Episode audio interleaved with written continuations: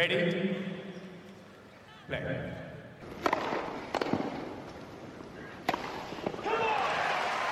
Merhabalar, Raket Servise hoş geldiniz. Ben Gökalp. Ben Anıl, merhaba. Wimbledon'ı bitirdik. Novak Djokovic ve Ash Barty şampiyon. Bugün şampiyonluk yayını yapıyoruz. Wimbledon'ı kapatıyoruz. Kazananları konuşacağız, kazanmayanları konuşacağız. Wimbledon'ı bir değerlendireceğiz. Bir gün gecikmeyle geliyoruz. Tatil zamanlarına denk geldi kusura bakmayın. Benim özellikle. Ama e, telafi edeceğiz inşallah bugün. E, Anıl istiyorsan kadınlarla başlayalım. Ash Barty finalde Karolina Pliškova'yı 3 sette geçti ve şampiyon oldu. E, 1980'den beri orada şampiyon olan ilk Avustralyalı kadın. E, çok büyük bir şampiyonluk diyebiliriz. İkinci Grand Slam şampiyonluğu Ash Barty'nin. Neler söylemek istersin? Finale dair, Ash Barty'ye dair, Pliškova'ya dair. Ash Barty'ye yönelik ilk önce şunu söylemek istiyorum. Ee, bir seneye yakın süre Avustralya'dan çıkmadı ve hala bir numaradaydı. Hak edilmemiş bir, bir numara e, olarak e, çok tartışıldı ve sanırım bu turnuva ile beraber e, herkesin saygısını kazandı ve e, böylelikle bir numara ünvanında hak ederek elde ettiğini bence gösterdi. E, bu hem kendisi hem de izleyici hem de genel tartışmalar açısından e, çok önemliydi. E, bir numaranın e, dominant bir şekilde turnuvada net bir şekilde ilerlemesi ve bu şekilde kendini tekrar ispat etmesi. Yoluna baktığın zaman Gökalp bence çok zorlu bir yol değildi yarı finale kadar. Hani o açıdan yarı finale kadar çıkması bence e, hani böyle wow ne maçlar oynadı denemez. Hani e, bu turnuvada ona en büyük sıkıntı çıkaracak isim bana sorarsan e, Iga Świątek'ti. Onunla da e, karşılaşmadı. Çünkü Iga Świątek daha öncesinde Ons Jabeur tarafından çok net bir şekilde e, iki, son iki sette olmak üzere yenildi. E, ve ondan sonra tabii ki e, Angelique Kerber formda bir Angelique Kerber hele ki ilk seti bence turnuvanın en iyi seti diyebiliriz Gökalp 6-3 bitmesine rağmen. Çok iyi bir maçtı.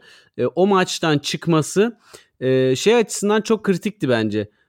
Daha az zorlanarak ilerledi çünkü hiç set kaybetmedi e, Carlos Suarez haricinde. E, özellikle Ayla Tomljanovic'e karşı da çok rahat kazandı 6-1 6-3.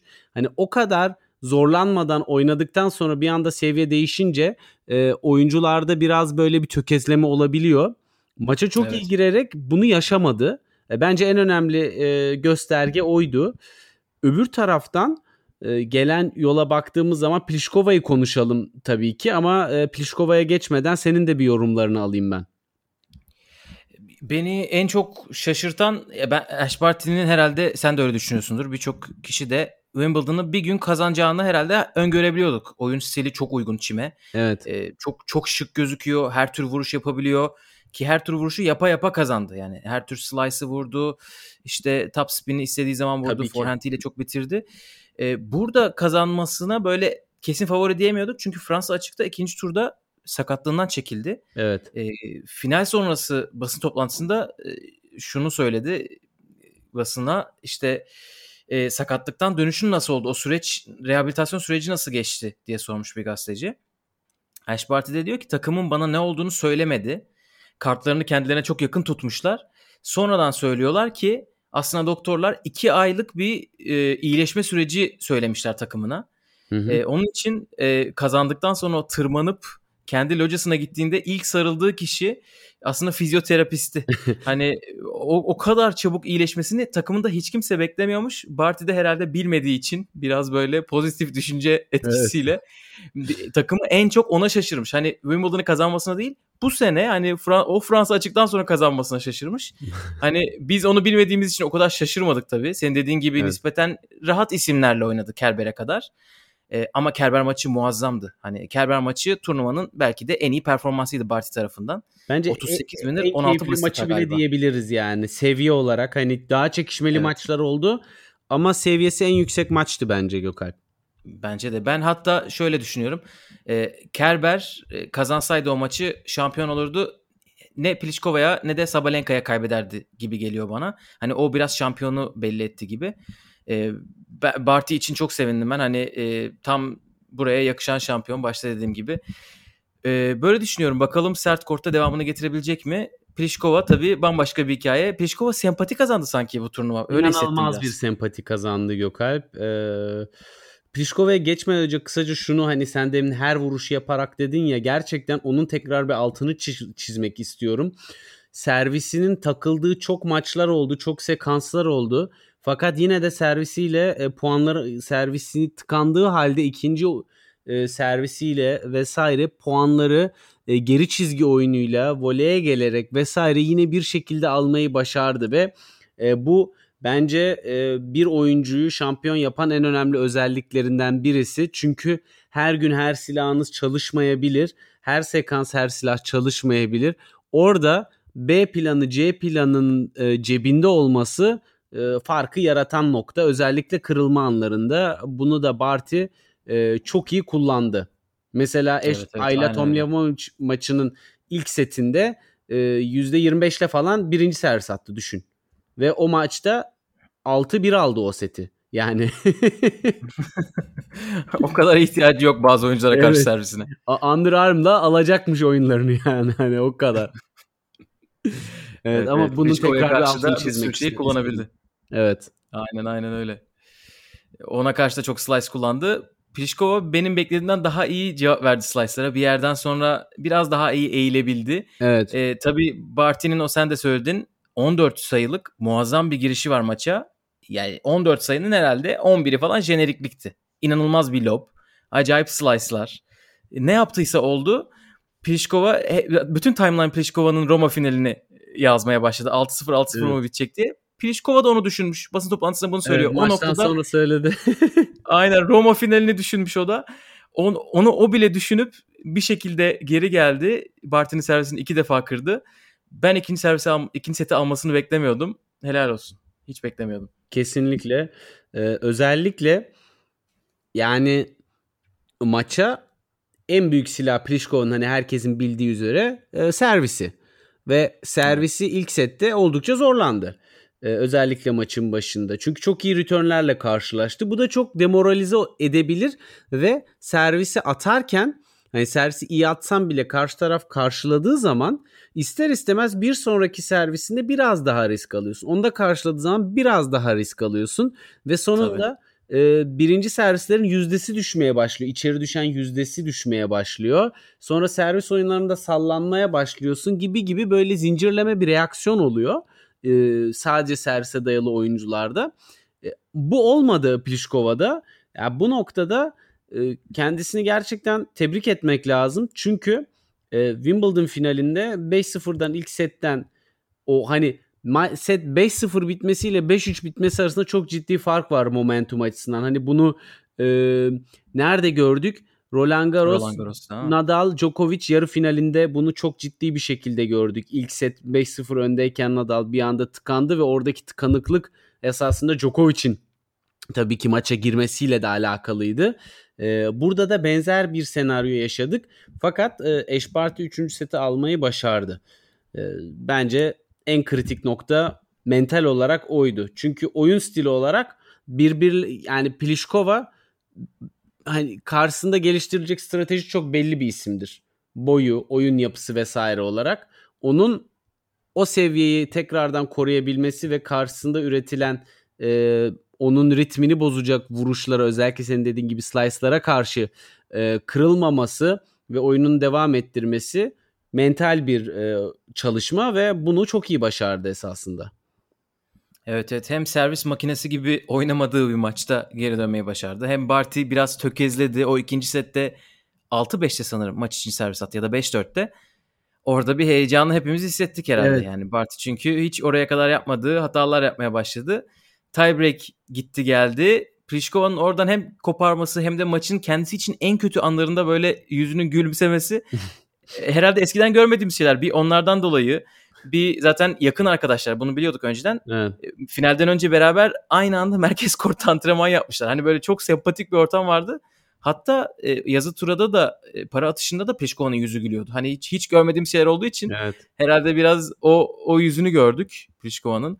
Hem hiç beklenmediği anda herkesin ondan vazgeçtiği, hiç kimsenin şans tanımadığı bir anda geri dönmesi de güzel bir hikaye. Şimdi Amerika açıkta onun ismini bol bol anmaya başlayacak herkes. Öyle düşünüyorum. Evet. Yani burada yüzü gülümsüyor dediğin için geçiş yapmak istiyorum. Ee, Sasha Bahin'e. Ee, Sasha Bahin e, kendisi de e, Pliskova ile ilgili de e, şöyle şeyler belirtmişti. E, Pliskova hani kortta çok e, soğukkanlı, soğuk e, durabiliyor. Fakat e, kort dışında son derece eğlenceli, neşeli, espriler yapan bir kişilik. Ben bunları onunla beraber çalışmaya başladıktan sonra görmeye başladım dedi.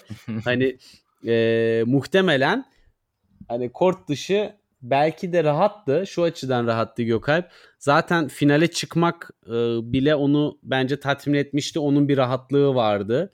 Çünkü hani derler ya against all odds yani bütün beklentileri aksine e, finale çıktı. Burada biz onu çeyreğe bile çıkarmamıştık ki çok da haksız değildik geçmiş maçlarının performansına bakınca e, form durumuna ama o burada özellikle yarı finalde Sabalenka'yı yenmeyi başarması bence e, en büyük statement'ıydı. Çünkü e, ondan önceki maçlara bakınca işte Samsonova'yı yendi. Martin Kova'yı yendi. Dona Vekic'i yendi. Tamara Zidanşek'i yendi. Burada ağırlıklı olarak e, ya seviye olarak biraz daha aşağıda kalan ya da e, toprak ağırlıklı isimler var. Dolayısıyla onun da e, esasında işte yarı finale gelene kadar işte yarı finalde zaten sürpriz bir isim olan Golubic geldi. Yarı finale kadar o da tıpkı Eşparti gibi güzel bir kuradan geçti.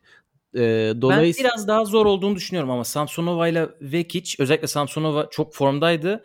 Ben acaba bir böyle Sharapova gibi bir şey yapar mı diye gözüm ondaydı biraz. Ezdi geçti Pliskova onu. Bir de Vekic'i ben 6-2 6-2 yenmesini beklemiyordum açıkçası. O maçı o, o da benim için seviyeye bir... bir şey diyemiyorum Gökalp o yüzden. Yani Vekic mi kötüydü, Pliskova mı çok iyiydi ama kağıt üstünde çok dominant ilerledi o da.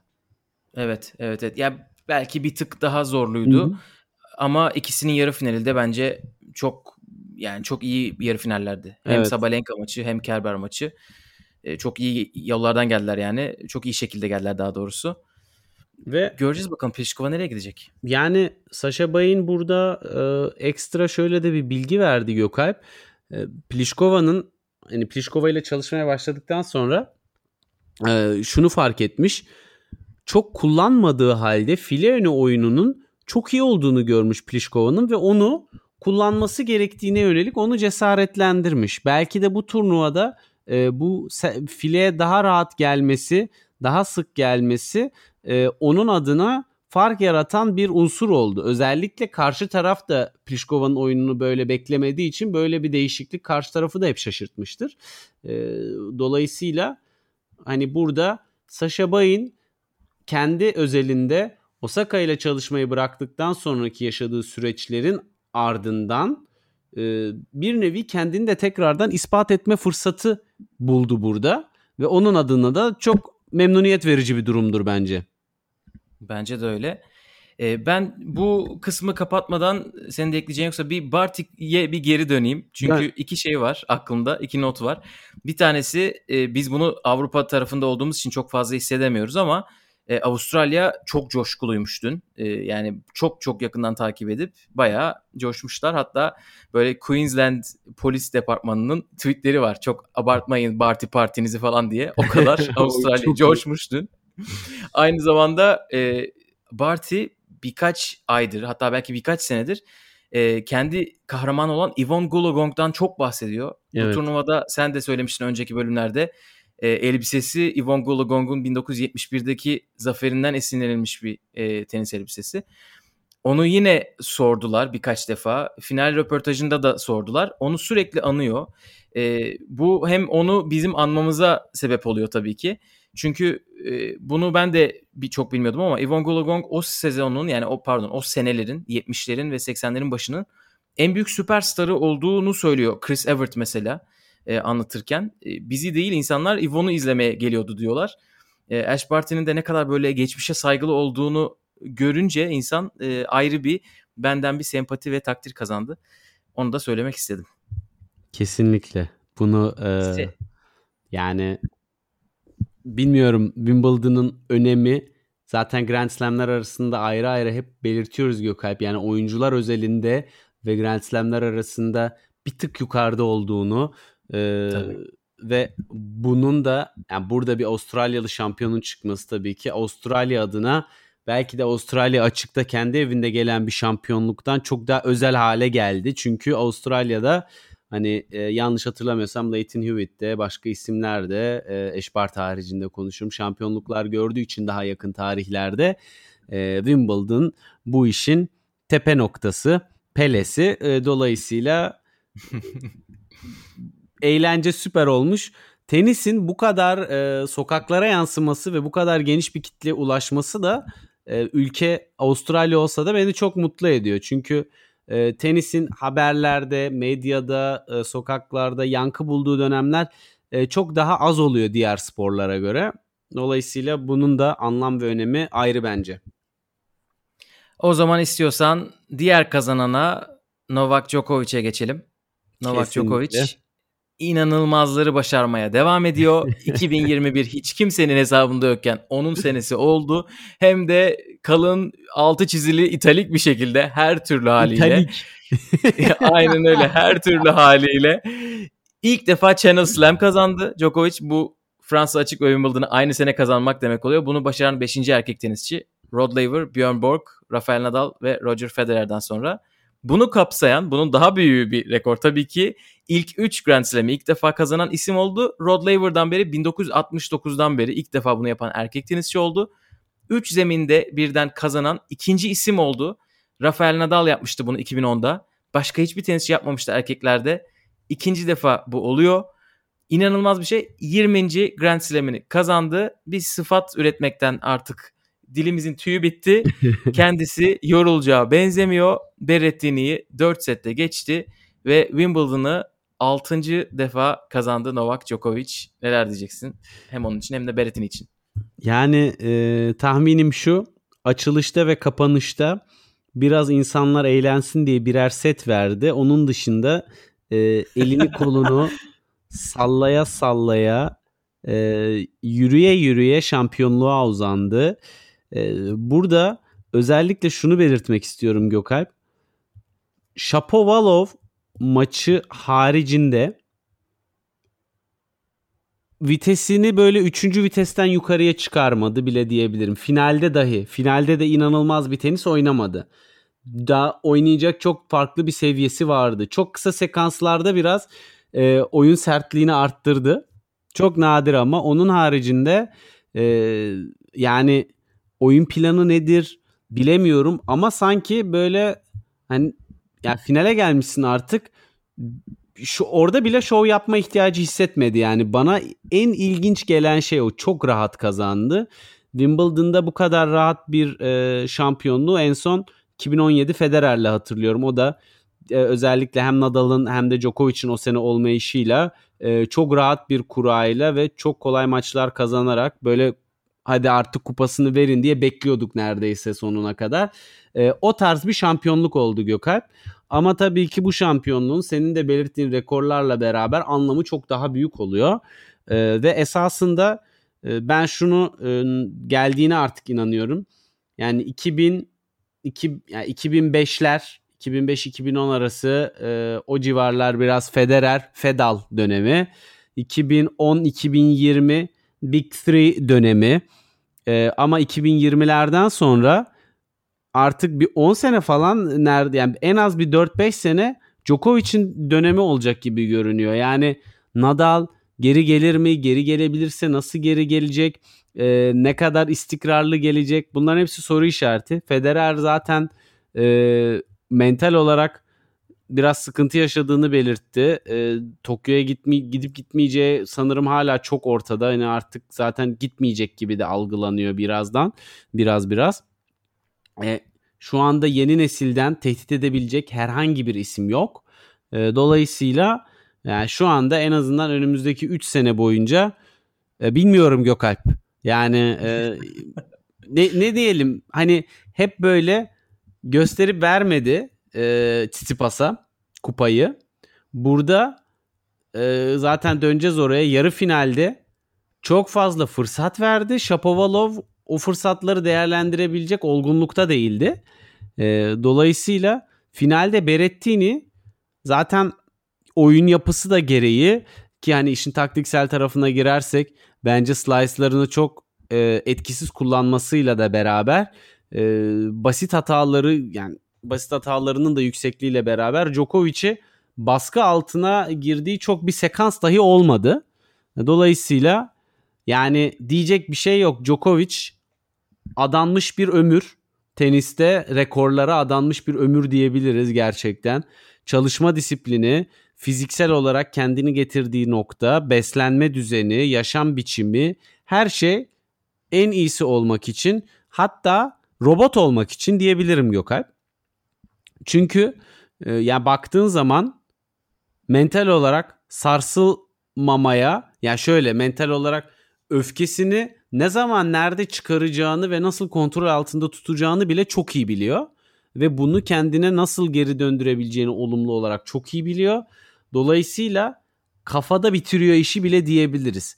Ama bir de onun üstüne inanılmaz elastik bir vücudu, vuruş çeşitliliği, etkin bir servis ki burada yarı final ve finalde servisinde aslında çok da etkin değildi. Hani demin bahsetmiştik ya her gün her silah her sekans çalışmayabilir diye. Ona rağmen o kadar farklı noktalar var ki. Yani bir sebepten şampiyon olmayacaksa öbür sebepten şampiyon oluyor. Ee, dolayısıyla yani her yol Roma'ya, efendime söyleyeyim Paris'e, efendime söyleyeyim Londra'ya çıkıyor. Kupaya çıkıyor. Gökalp. Ve New York'ta ne olacak? Onu da e, merak ediyorum. Çünkü e, bu sefer Nadal tamamıyla sert zemin odaklı bir e, planlama yapıyor. Yani geçen senenin tam tersi. Bütün evet. Washington'da başlıyor. E, City'de ki buna daha önce hiç katılmamıştı yanlış bilmiyorsam. Bu turnuvaya 500'lük bir turnuva ve tamamen orada yaşayacak bubble mubble uğraşmayacak da sanırım şeye katılmayacak. Kanada'ya katılmayacak. Washington New York arası da yakın zaten. Oralarda dolanıp hem böyle çok seyahatle yorulmayacak hem de sert zeminle hazırlıklarına devam edecek. Fakat yani e, Djokovic finali oynadı. Finalden geldi. E, Çim'de bir tane çiftler turnuvasında oynadı. E, doğru düzgün Çim'de antrenman yapacak bir süresi olmadı Geldi aldı kupayı gitti. Ha şu da var. Son şeyi söyleyeceğim. Şapo'ya kadar da kurası da güzeldi bence. Hani Jack Draper tamam bir set aldı. Anderson iyi biz burada e, eski bir finalist ama formunda değil. E, Deniz Kut'la seviye olarak iz, her şeyini verdi ve fena da bir maç çıkarmadı ama her şeyi bile yetmez. E, Garin zaten oraya tamamen kura şansıyla geldi bence. E, Fucovic maçı da e, maçın başında Fucovic'in e, istikrarsızlığıyla kendini bitirdi. E, derken bir anda kendini e, çok az çok uzun sürede kortta kalmadan e, finalde buldu. Yarı finalde buldu. Ki yarı final setlerin gösterdiğinden çok daha çekişmeliydi. Oraya da ayrı bir parantez açmamız gerekir tabii ki.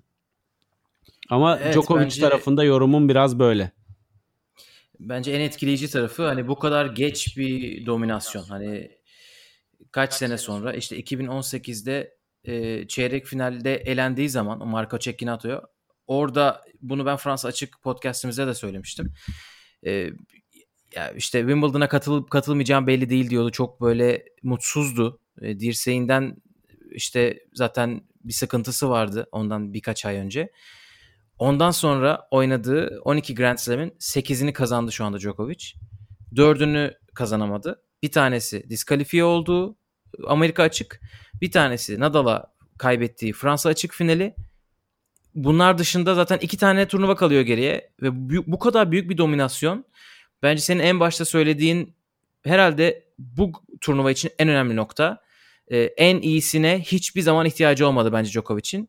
Ee, en yüksek vitesini finalin dördüncü setinin iki oyununda gördük gibi geldi bana. Onun dışında turnuva boyunca hiç ihtiyacı olmadı.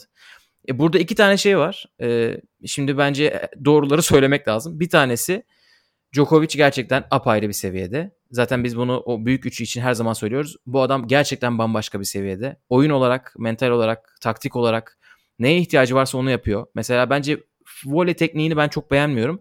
Ama ne zaman voleye gitmesi gerektiğini çok iyi bildiği için zaten yüzde binlik bir tekniğe ihtiyacı olmuyor. Yani o kadar güzel fileye çıktı ki hem finalde Tabii. hem yarı finalde. Zaten Federer gibi ya da ne bileyim Pat Cash gibi, Pat Rafter gibi voley e, vurmasına gerek yok. Ona ihtiyaç duymuyor. Çünkü tenis zekası çok ilerledi bence. Belki e, çok hakkı verilmeyen alanlardan bir tanesi bu olabilir. Çünkü ne kadar servisini geliştirdiğini söylüyoruz. Return'da zaten inanılmaz bir seviyede en başından beri. Ama buralardan zaten o kadar kolay puan topluyor ki. Bir de şu anda herhalde psikolojik olarak çok korkutucu bir noktada. Öğrenilmiş Ee, çaresizlik dediğimiz. Yani bilmiyorum Berretti'nin ilk slam finaliydi. Hani belki Tsitsipas'ta o öğrenilmiş çaresizliğe ben biraz daha katılıyorum. Burada belki hadi o ilk finalden ona biraz şey yapabiliriz. E, iltimas geçebiliriz. Ama mesela Djokovic o kadar fazla servisten kolay puan çıkardı ki finalde. Evet. Hani zaten ihtiyacı bile yok. Burada madalyonun öbür tarafı e, turun ne kadar gelişmeye ihtiyacı olduğu. Özellikle Grand Slam'lerde. Hem bunu Djokovic maçlarında görüyoruz hem de Matt Zemek, e, Mert abiyle beraber programlar yapan Tennis Accent'te. O bunun tweetini atmıştı. O şu taraftan attı. Bu haliyle 40 yaşına merdiven dayamış, iki diz ameliyatı geçirmiş Federer Wimbledon'da çeyrek finale çıkıyorsa ATP turdaki oyuncuların düşüneceği bir şey var demişti. Ben ona katılıyorum. Yani Kesinlikle. e, Lorenzo Sonego dördüncü tura kadar çok güzel çıkıp öncesinde bir çim turnuvası kazanıp Federer'den set alamıyorsa e, orada gerçekten ilk seti mesela almalıydı. Hani oralarda bir, bir derinliğe biraz daha kadınlarda ne kadar eleştiriliyorsa birkaç sene önce kadınlar turu sürekli bir yeni şampiyon çıkıyordu gibi. Şu anda da gerçekten o yok. Hani o seviye farkı çok açıldı ve bunu sadece büyük üçlünün ne kadar muazzam uzay tenisi oynadığıyla açıklamak artık biraz zorlaşıyor. Çünkü Djokovic dördüncü vitesini biraz oynadığı maçlar kazanarak Grand Slam kazanıyor. Wimbledon kazanıyor. Ama yani bu Djokovic'ten kesinlikle ona hak vermediğimiz anlamına gelmesin. Kesinlikle. Yani inanılmaz değişik bir seviyede. Ee, ne zaman Berrettini'nin forehand'ine slice servis yapması gerektiğini çok iyi bildi bence e, maçta. E, kick servislerin, servislerin ne zaman yavaş atması gerektiğini çok iyi bildi. E, Berrettini'nin forehand'ine çok gitti. E, hani bu orası senin güçlü tarafın ama ben biliyorum orada risk aldığını diye diye çok güçlü top spin derin toplar yolladı ve Berrettini forehand'inden çok hata yaptı. İnanılmaz e, hata yaptı gerçekten yani. Ve Forentini on- onu gördü Djokovic. Yani çok kolay bence elastik de bir e, şeyi var, zihni var diyeyim. Evet. Ö- Özellikle iyi günündeyse. O haftalardan o iki haftadan birisiydi yani bu Wimbledon e, zamanı onun için. Onun o kadar bence baskı hissetmeyeceğini biliyorduk hepimiz. Çünkü bunu ilk defa yapmıyor. 2016'da bu, bu yola gelmişti. Amerika yeni bir serüven olacak. İlk defa sezonun 3 Grand Slam'ini kazanmış olacak ve Calendar Slam'e ilk defa gidiyor olacak. E, olimpiyata katılıp katılmayacağı konusunda tereddütte olduğunu söyledi basın toplantısında. Kesin gidecek gözüyle bakılıyordu. Ama final maçından sonraki açıklamasında diyor ki son iki günde aldığım haberler e, Tokyo'daki bubble'ın çok sert olduğu yönünde. Şu anda ortadayım 50-50 diyor. E, Calendar Slam'i tehdite sokabilecek yani onu, onu tehdit edebilecek bir unsur olabilir Tokyo. E, çünkü oyuncular çok bunalmışlar. Bunu bütün oyuncular söylediler Londra'da. Hepsi bir oteldelermiş. E, Sürekli otobüsle gidip gelmişler. Ailelerini göremiyorlar tabii o 2-3 hafta boyunca. Aynısı Tokyo'da olacak. Ve Tokyo çok uzakta değil. 10 gün sonra 9 gün sonra Japonya'ya gitmeleri gerekiyor bu oyuncuların. Bir de üstüne e, Calendar Slam'i hani riske sokmak gibi bir durumu var. Onu yapar mı? Ama Djokovic'in altın madalyası yok. Oraya giderse yine Wimbledon gibi bir kura büyük ihtimalle onu bekleyecek. Yani kim onu yenebilir? Tabii orası 3 set üzerinden. Şimdi biraz onu merak ediyoruz. Olimpiyata gidecek mi, gitmeyecek mi? Giderse Golden Slam ihtimalleri devam ediyor Djokovic için. Yani eğer ya şundan çok bahsetmeye başladı son zamanlarda. Amacının Grand Slam kazanmak olduğunu artık yani e, bütün odağı Grand Slam'ler üzerine anladığım kadarıyla. Belki bir tık olimpiyatları e, ihmal edebilir. Ha böyle bir Djokovic 38 yaşında da Grand Slam şey olimpiyatları kazanabilir mi? Kazanabilir Gökalp. Kesinlikle. E, fakat şu var tabii ki Golden Slam yapmak başka e, bir seviye olur. Hani bunu tek ben yaptım diyebilir erkekler tarafında. E, böyle bir hırsı var mı bilmiyorum. Ha yani mantık gitmemesinin kendisi adına daha sağlıklı olacağı yönünde. Ama şöyle bir şey de var Gökalp. Fiziği öyle bir noktaya geldi ki hani vücut kas yağ oranı, esnekliği o bu. Ya sanki maçlardan sonra vücudu hiçbir şekilde yıpranmıyor, hiçbir şekilde yorulmuyor vitesini de yükseltmediği için ve böylelikle zaten hani gidip de 20 turnuvaya katılmadığı için e, ya bir fiziksel olarak bir riski hiç göremiyorum yani. En fazla grip olabilir, halsizlik olabilir, bağışıklık sistemi biraz yorgun düşebilir. Ama onun haricinde e, çok ayrı bir seviyede, bambaşka bir yerde. Hani burada e, bak tenisi hariç tutuyorum atletler arasında yani bütün sporcular arasında bile çok ayrı bir yerde bence. Hani bu Usain Bolt'un yürüyerek 100 metre rekoru kırdığı günler vardı ya biraz onu çağrıştırıyor gerçekten. Ee, evet evet çok acayip bir fark var.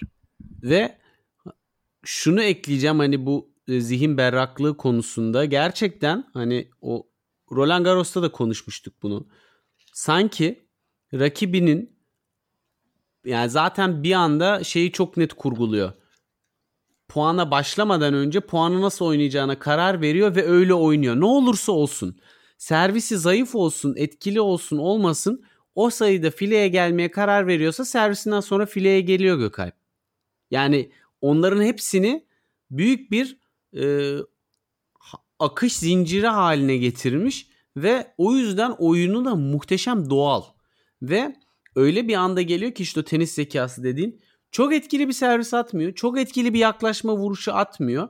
Ama rakibinin pozisyonunu zaten bir önceki hamleden biraz derine attığı için vakti de olduğu için e, fileye geliyor yine de ve rakibi uzak yerden topu ne yapacağına emin olmayacak şekilde vuruyor. Hani bunu e, Berrettini de çok fazla gördük ama öncesinde de gördük. Ya fileye takıyor ya da çok kolay bir şekilde Djokovic'in kucağına atıyor topu ve zaten Djokovic fileye geldiği birçok sayıda vuruş yapmak zorunda kalmadan sayıları aldı Gökalp. E, ve bu da hani file üzerinden veriyorum örneği ama e, varmak istediğim nokta şu. Djokovic hani biraz böyle Amerikan futbolundaki basketboldaki gibi puan kurgusunu ezbere bir şekle getirdiği için belki de e, sadece oyunun akışından dolayı sayıları almaya başladı. Ve dikkat et son sayıda bile planı belliydi. Slice'ları vuracağım. Zaten çok slice vurmadı bu maçta Beretti'ni. Çok da e, şey değil. E, formda değil slice'ı bugün ısınmamış vaziyette. Hata gelir dedi. Karıştırdı. Biraz derinliğini karıştırdı. Araya bir düz backhand attı. Bir slice backhand attı. Ve hata geldi aldı kupayı mesela. Zaten Berettini de inanç da gitmişti. Onun da etkisi var tabii ki de. Ama hani son sayıda bile sanki yani hiçbir şekilde yani Wimbledon şampiyonluğunu alacak puanı oynuyormuş gibi değil de biliyorsun bunun ağırlığı çok fazladır. Nice oyuncu şampiyonluk puanında saçma sapan hatalar yapıp e, ikinci, üçüncü, dördüncü şanslarında kupaya uzanabiliyor. İlk şanslarını değerlendiremiyor. Sanki kortta antrenman yapıyormuşçasına da antrenman da değil biriyle eğlencesine oynuyormuşçasına puanı kurdu ve kupayı aldı çok rahat bir şekilde. Tabii çok korkak oynadı o, o puanda Berrettin'i. İlk iki puanda, ilk üçüncü maç puanıydı galiba Djokovic'in. İlk iki puanda aslanlar gibi şeyler yaptı ama evet. o bir olur iki olur. Ee, ben Slice'dan puan çıkarma oranını beğendim aslında Berrettin'in. Bilmiyorum ama tahminim %60-65 ile Hı. çıkarmıştır. Çok az kullandı. Yani kullanması gerekenin doydu, yarısından doydu. az kullandı bence. Kesinlikle. Hele ilk sette, ilk setin böyle neredeyse sonuna kadar hiç kullanmadı. Hiç vurmadı. Yani, evet. Herhalde bütün tenis oyuncularına sorsanız e, Djokovic'in kriptonite biraz yaklaşık olan bir şey varsa o da forentine atılan slice'tır. Hani böyle for, orada gerçekten Djokovic hata yaptı bu maçta evet. da. Çünkü en iyi Djokovic'i çok az gördük maç boyunca. Tabii ki. Ama Berrettini ilk Wimbledon finali. Queens, Queens şampiyonluğundan gelen bir Wimbledon finali var tabii burada. ee, çok iyi bir turnuva çıkardı. Hubert Hurkaç'ı ezdi geçti iki sette. Hurkaç da neye uğradığını şaşırmış bir yarı final oynadı herhalde. Biraz onun evet. etkisi var tabii. Ama Berrettini'nin çok iyi servis attığı sekanslar oldu turnuva boyunca. Finalde belki ona ihtiyacı vardı. O evet. sekanslar break geri düştükten sonra geldi. Biraz iş işten Aynen. geçtikten sonra geldi gibi. ikinci sette de üçüncü sette de. Ama e, hem Felix maçı hem Hurkaç maçı e, ondan önceki maçlar biraz daha rahattı Berrettini için. E, ama onun hani evet burada iki numaralı seri başı o diyenler için en azından onları haksız çıkarmadı. Evet. e, Federer'le oynasaydı herhalde Federer de set vermeden geçerdi diye düşünüyorum. Buradan bir Federer konuşalım istersen. Bana da öyle geliyor. Ee, nedenine gelecek olursak e, bence e, Federer'in üst üste oynayabileceği Grand Slam maçlarının sayısının artık fiziksel olarak sınıra erişmesi Gökalp. Yani Gökalp 5 mi diyorsun? bile değil. Bile değil. Yani e, zorlandı ilk maçta. O onu çok yıprattı. Yani 5. maçı rahat çıkarması için Federer'in önceki maçları 2 saat e, ve altında oynaması gerekiyor. Akıcı geçmesi lazım. Ki bu bak çimden bahsediyoruz. Mandarino Evet, maçı zi- zorladı yani. Ben zihinsel bir yorgunluk mu var, fiziksel mi tam anlayamadım. İkisi Çünkü Hurkaç maçından bence. sonraki Hurkaç maçından sonraki basın toplantısında Federer şey dedi. Ya şu anda o kadar yorgunum ki çünkü bütün maç zihnimi buna vermeye çalıştım ve 2-0'dan sonra dönemeyeceğimi biliyordum dedi. Ki Federer hiç bunu hayatında duymadım ben söylediğini. Evet. Ee, şu anda gidip bir uyku çekmek istiyorum dedi. I want to take a nap right now dedi şeyde basın toplantısında. Hani o moddaymış. Hani gerçekten bitse de gitsek diye oynadığı sette 6-0 kaybetti. Bu kariyerinde kaybettiği sanırım 4. ATP tur seviyesinde 6-0. Wimbledon'da zaten beş. ilk Wimbledon'da ilk 2008'den beri ilk. Onu da Nadal'la yapmıştı Roland Garros finalinde. Ee, Hurkaç böyle bir şeye imza attı. Hurkaç'ı da tebrik etmek lazım. İkinci seti kaybedebilirdi çünkü. Bir, set, bir break gerideydi. Federer o seti kapatamadı. Hubi Ee, de Berrettini maçında da geri dönmesi bence etkileyici. Kesinlikle. Hubi de bu turnuvanın parlayan yıldızlarından birisi. Ee, gerçekten o da bu sene çok aşama kaydetti. Ee, çok kötü geçen bir toprak sezonunun bir sebebi de Covid geçirmesiymiş. Sen söylemiştin bunu öğrendik.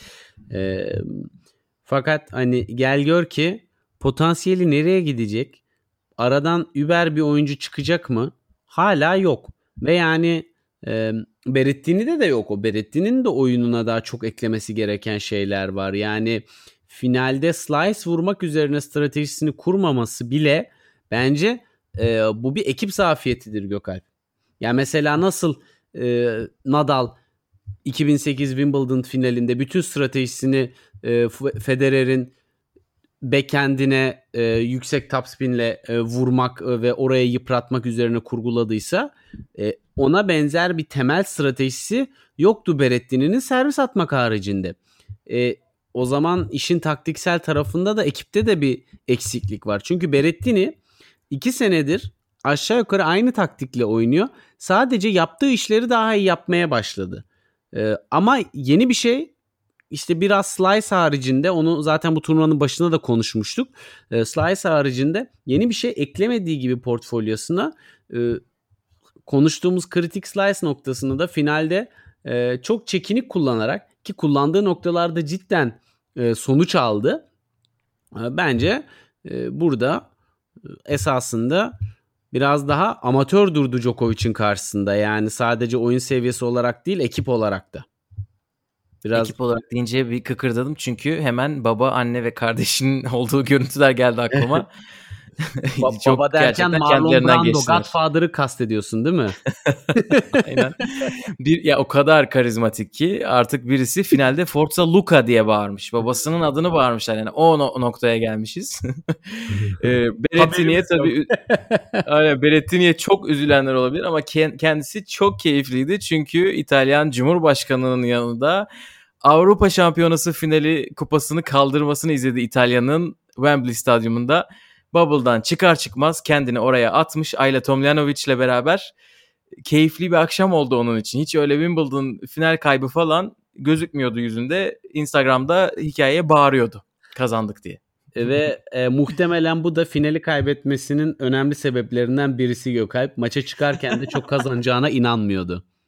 O yüzden Yok ben o şaka olarak söyledim. Belki o gerçekten ayrıca vardır. Hani ben İtalya galibiyetini de ayrıca bilmiyorum. anladım. Ben yarı finalde kaybeden Şapo'nun e, inanmışlığı ve üzüntüsünü daha büyük gördüm. Ki bu çok önemli bir şey. Yani sen kendin kazanacağına ne kadar inanıyorsan e, kendini de o kadar zorluyorsun tabii ki. Mental taraftan. Biraz burada Evet. Berrettini gömdüm gibi oldu ama e, bu hani karşısındaki Djokovic'le karşılaştırdığım için belki de biraz böyle duruyor. Hani onunla aradaki makas çok yüksekti çünkü. Yo, bence Shapovalov'la kıyasında ben de katılıyorum. Çünkü Shapovalov ağlayarak çıktı korttan. Kort, kortta bile kendini tutamadı. Berrettini yarı finalini kazandığında Wimbledon finali benim hayallerimde bile olmayan bir şeydi dedi. İkisi bambaşka e, şeyler yani hareketler. Onun için belki Shapo o taraftan gelseydi değişik olabilirdi ama göreceğiz bu isimler neler yapacaklar. Hı. Erkekler kısmını kapatmadan bir teaser mı yapsak? Djokovic e, mental dedik, çok güzel anda kalabiliyor dedik. bir sonraki bölümümüzde bunları bol bol konuştuk. Hem de işin uzmanıyla konuştuk. E, sevgili klinik spor psikoloğu Bercis Teşever'le bir röportaj yaptık. Bunu da böyle bırakalım reklamı bir sonraki Aynı bölümde. Aynı zamanda eski milli tenisçi olduğunu da belirtelim. Hani işe hem tenisçi tecrübesiyle hem de e, Türkiye'nin en başarılı sporcularına eşlik eden e, bir psikolog olarak e, bakabildiği için buradan çok ilginç hikayeler olduğunu şimdiden belirtelim. Ve beklemede kalın. Bu e, podcast'i kaydetmemizde bize vesile olan hem Berci hem de Murat Taşkol'una da e, buradan tekrardan e, teşekkür edelim. Teşekkür ederiz. Aynen o Twitter'da gelişmişti. evet. Berce, sevgili Berce Seşeber'in adını oradan almıştık. Hatta bir isim daha vardı sanırım. Direkt onun hani adı gelmişti. Biz de icraata geçtik. Sağ olsun Berce bize hemen zaman sağladı. Kaydettik bir sonraki bölüm. Onu dinleyebilirsiniz. Ee, bir diğer sonuçlara geçmeden önce sevgili Miraç'la Deniz'e de teşekkür edelim. Onlar bizim Instagram'ımızı ele geçirdiler sağ olsunlar ve e, final gününden canlı yayın yaptılar. Evet. Gezdik. Londra'da e, olmalarının e, avantajı ve tabii ki bu sene e, güzel olduğu onlara final bileti denk geldi ve bunun sonucunda erkekler finali heyecanını bize baştan sona yaşattılar. E, bu konuda gerçekten ben de orada neler olup bittiğini raket servis hesabından takip ettim Instagram üzerinden.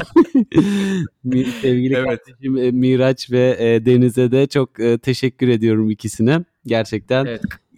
özel bu, zamanlarından bu bölümde... bize de vakit ayırdılar. Sonuçta şey de olabilir yani bir kere Wimbledon finaline geldim bunu sosyal medyayla uğraşamayacağım. Sindire sindire her şeyinin tadını çıkaracağım da olabilirdi. Aynen aynen çok teşekkür ederiz. Bunu eğer kaçırdıysanız hani bizim bölümü dinleyene kadar hiç merak etmeyin biz öne çıkan hikayelere ek, ekleriz hikayeleri. Oradan izleyebilirsiniz.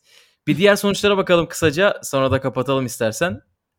Çift kadınlarda Şesue ile Elize Mertens, Kudermetova ve Elena Vesina'yı iki maç puanı çevirip 3 sette geçtiler. 3-6, 25, 9-7. Çok iyi bir maçtı Gökalbo'da. Gerçekten çiftlerin böyle gümbürtüye gitmesi ara ara üzüyor böyle maçların hikayelerini e, görünce.